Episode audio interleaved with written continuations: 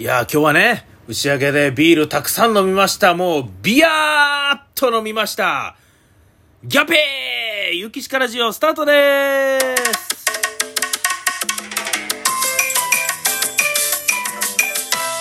ゆきしかラジオいやー、ということでね、始まりましたけども、ギャペーということでね、始まったんですけども、なんでこんなスタートかと言いますとね、たった今、文福一問会が終わりましたすいません、間違えました。たった今、文文福一問会は、あの3時半ぐらいに終わってたんですけどもね、その打ち上げが今終わりました。いやー、ということでね、今、ゆきしか一人で喋ってるんですけども、いや、なんかね、その木曜日やからゆきしかラジオ撮ろうかなと思ってたんですけどもね、ゆきしかラジオを文福一門が全員集まってる時に撮ろうかなとも思ったんですけど、そんなね、好きもないぐらい濃密なね、えー打ち上げがありましてね、本当にね、まあね、ちょっと前まではね、なかなかこう打ち上げという、このワードを出すのもちょっとね、はばかられるような、そんな感じでしたけども、まあ、最近はちょっとずつね、ええんじゃないかと。もちろん、まあ、換気扇つけたりとかいろいろしてますけどもね、いや、もう楽しかったですよ、本当にね。えー、心地よい疲れが今ありますね。いやー、本当にね、文福一門会ですよ。私の師匠、桂文禄でして、文禄の師匠が桂文福でございまして、ね、孫弟子合わせますと全員で9人。ね、そこにですね、もう本当に文福一門とは非常に関わりのあるですね、漫画家の岩見誠二先生がね、今日駆けつけてくださって、なんとね、明日東京の方で岩見先生お仕事あるということにもかかわらず、えー駆けつけてくださいまして、打ち上げも参加してくださって、途中で、まあ、宿取ってるから東京の方行かなあかんということでね、帰るということやったんですけど、あまりに楽しかったんで、もうちょっと宿キャンセルしましたっていうね。もうそれぐらいの勢いの打ち上げでございましたけどもね。いやー、まあ、文福一門会サブタイトルがやばすぎということでございますけども、まあ、今までね、あの、孫弟子ですよね。文福師匠からとって、孫弟子はね、えー、鳴り物、太鼓とかのお仕事ではね、行かせていただいておりまして、舞台には今まで出てなかったんですけど、今日初めてね、言うたら、文福一門会に初めて出た日ということでございまして、初めて文福一門会に出た今日が文福記念日みたいなね。もうほんまにサラダ記念日ぐらいの感じでございますよね。えー、まあ何よりもね会場がフルフル亭ということでね私の今住んでる家でございまして地元阪南市で文福一門会があったというねこれも自分にとってまあ大きいことなんですよね。まあ、地元のね、ですから、まあ、お客さんといいますかね、まあ、の、知り合いのね、えー先輩の先生であったりとかね、親戚の方とかが行さん来てましたけども、そういう中でね、文福一門、自分の一門、こんな一門ですよっていう、そういうところをね、見ていただけたかなっていうのがね、良かったかなと思うんですけども、ねえ、まあ、この、会の発端と言いますのがね、まあ、お文福の誕生日、ね、3月にあるんですけども、誕生日会というのを毎年するんですね。えー、で、誕生日会をするんですけども、その時ね、いつもまあプレゼントをね、一問、まあ門弟からいつも渡すんですけども、その時ね、まあね、毎年毎年いろんなものをね、お渡しさせてもらいますけども、もう、やっぱりね、プレゼントって難しいですよね。こう、相手に喜んでもらいたいけど、サプライズ感もありたいっていうので、いつもいろいろ考えて渡したりするんですけど、まあ今年はね、あの、一応ね、血圧計をね、お渡しするという、まあ、プレゼントはあったんですけども、それ以外に、もう、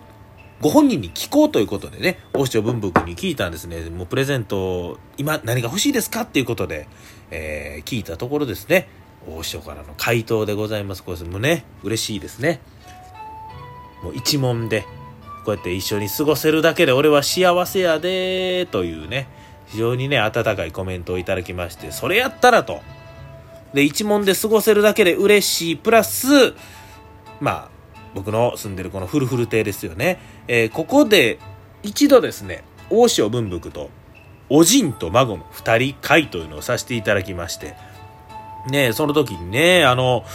僕もその隣の部屋をホームバーに改造してますんで、大師匠がすごい気に入ってくださいましてね、またそこで落語会したいなっていうのもおっしゃってたんで、じゃあ一問で過ごせて、落語会もできてっていうことやったら、じゃあ一問会を、え、うちでしませんかという話になりまして、そこからですね、一問会をするということになったんですけども、ねまあそういうことで一問会に至ったんですけども、いやー、ほんとね、も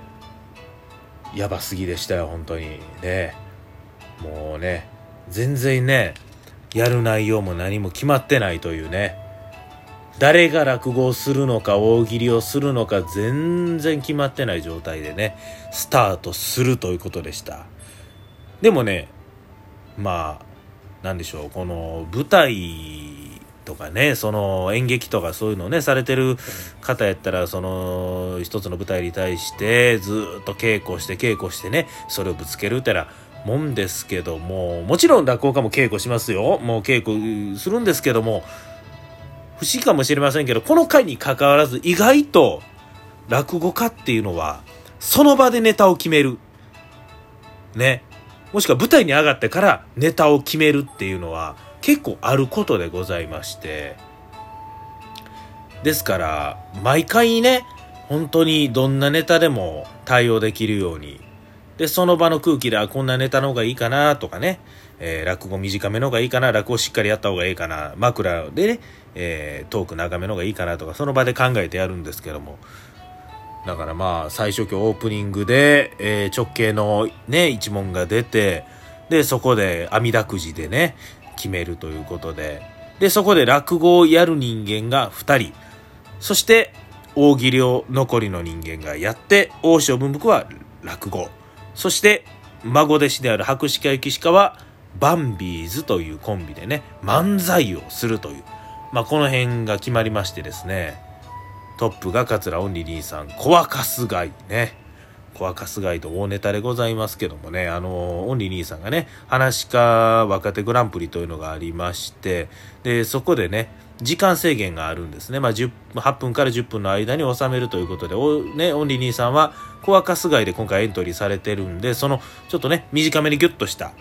コアカス街をトップでされると。まあ、トップでコアカスガイってなかなか後悔で出ないんですけど、まあね、トップからね、ちょっとその、普通の一問とは違うぞという、トップからコアカスガイするぞみたいなね、そんないい幕開けやったと思います。で、そんなところからあって、次は師匠文録でございまして、えー、師匠もね、あの、何回かね、このフルフル亭には出ておりまして、過去のネタ帳というのがあるんですね。できたら被らんように違うネタをということで、もう直前まで見て、俺どんなネタやってたかなって見て、で、そんなうちに出囃子がなって、師匠舞台に出た段階でまだネタ決めてないというね。もう舞台で言ってましたけど、もう、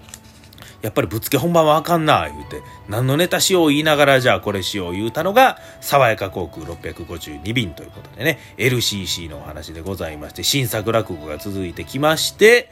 で、その後に、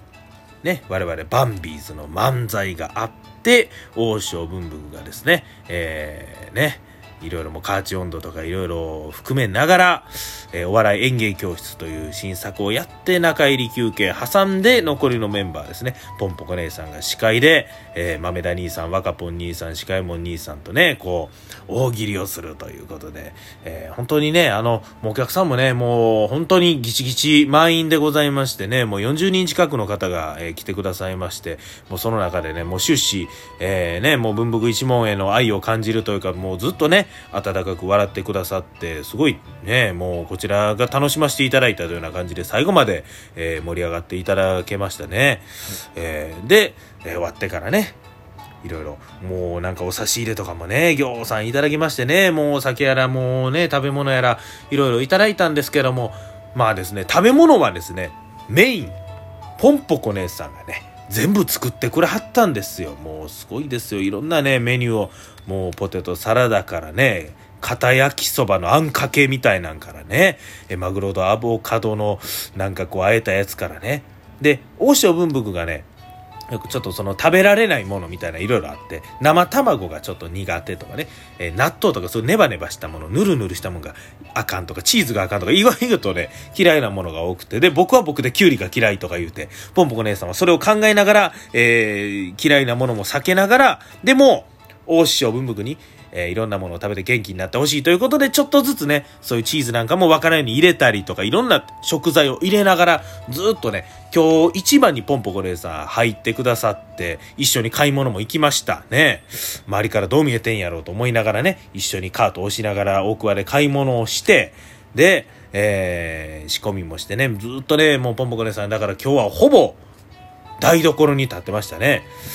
だからもう、なんか自分の家の台所にポンポコ姉さんが立ってるというね、なんとなくこう、あの、新婚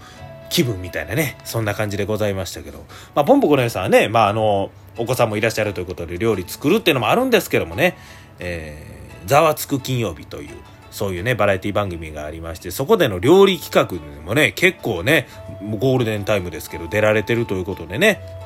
まあ、その練習させてくださいというね、まあそういう謙虚なコメントもありまして、それで、えー、たくさんね、料理を作っていただいたということで、打ち上げもね、美味しいご飯とね、お酒とお話で盛り上がったという話でございます。はい。今日はですね、ちょっともう CM とかも全然入れてないですけども、もうね、文武一問会が終わった、この臨場感そのままにお届けしておりますけども、はい。とりあえずね、まだちょっとね、片付けなあかんとこもあるんですけども、今日はこれが終わったら、歯磨いてすぐ寝たいと思います。もうね。いや、今日は疲れた。ね。疲れたと言ってももう心地よい、心地のいい疲れです。本当にね。なんか、楽しかったです。一問って別に血のつながりもないんですけど、なんか感覚としたらね、こう親戚で集まってるような感じがすごいするんですよ。なんか不思議ですよね。血のつながりもないけど、すごい家族みたいな感じで僕は勝手に思ってて、